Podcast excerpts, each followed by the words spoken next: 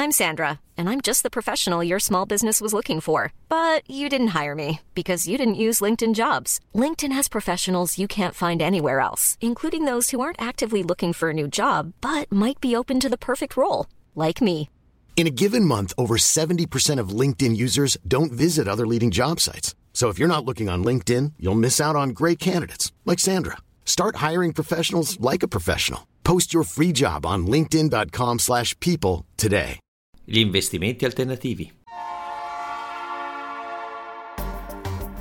La Finanza Amichevole, il podcast che semplifica il concetto ostico della finanza per renderlo alla portata di tutti, curato e realizzato da Alessandro Fatichi.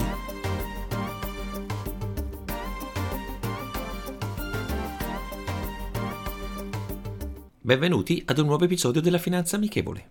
In finanza, quando sentiamo parlare di investimenti alternativi, a cosa si riferiscono?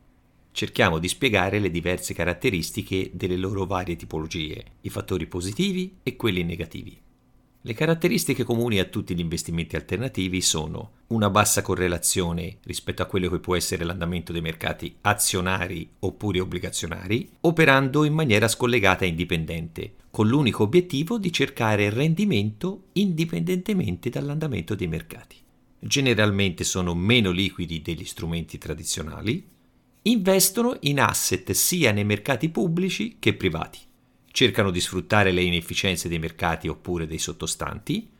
L'investimento è più complesso e molto dipende da chi lo gestisce, quindi l'eventuale componente umana del gestore. Sono strumenti che esistono oramai da molto tempo, ma negli ultimi decenni sono sempre più utilizzati per ricercare reddito. Spesso sentiamo il termine fondi speculativi, che è un po' generico, ma che in parte definisce questa tipologia di investimento.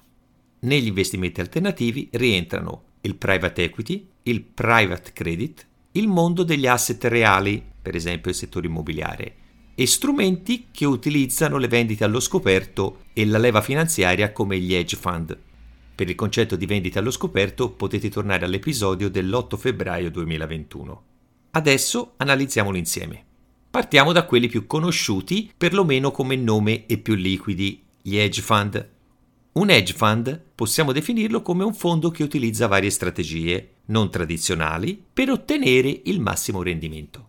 Queste strategie possono essere relative value, e cioè effettuando tecniche di arbitraggio su titoli, che può essere statico aprendo posizioni lunghe, cioè al rialzo, oppure corte al ribasso, su obbligazioni convertibili, oppure su titoli a reddito fisso, come i titoli di Stato oppure obbligazioni societarie sfruttando eventuali incongruità sul prezzo. Poi ci sono le strategie event driven, in questo caso effettuando tecniche di arbitraggio su aziende in difficoltà, oppure in un'eventuale situazione di possibile fusione o acquisizione, sfruttando anche in questo contesto le eventuali incongruità sul prezzo dovute a quanto detto precedentemente.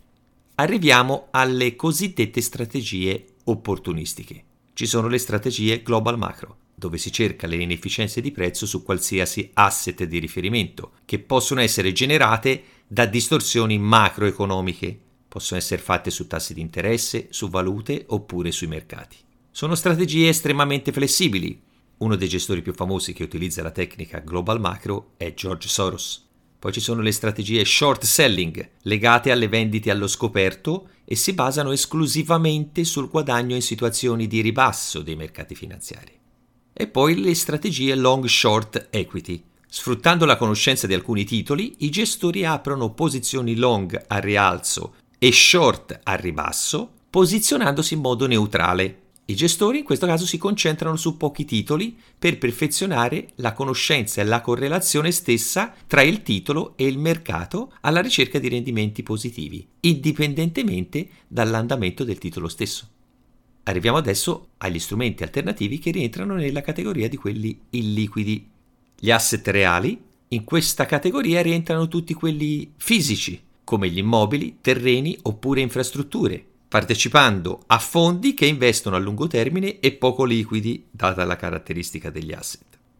I private equity, che sono fondi che investono in aziende non quotate, spesso start-up, finanziandole per uno sviluppo oppure coprendo quelli che possono essere i debiti generati per poterle rendere più solide. Data la natura, sono operazioni a lungo termine, generalmente chiuse e che rappresentano un rischio elevato anche per la loro illiquidabilità.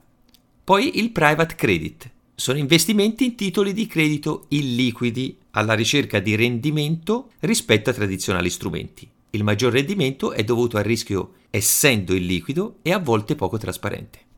Da questa analisi possiamo capire la complessità degli investimenti alternativi, che possono essere una valida diversificazione all'interno del nostro portafoglio. Dobbiamo comunque considerarli per una componente parziale, dopo aver fatto un'attenta analisi, in quanto presentano una rischiosità elevata che non può essere adatta a tutti, se non se ne ha la giusta conoscenza.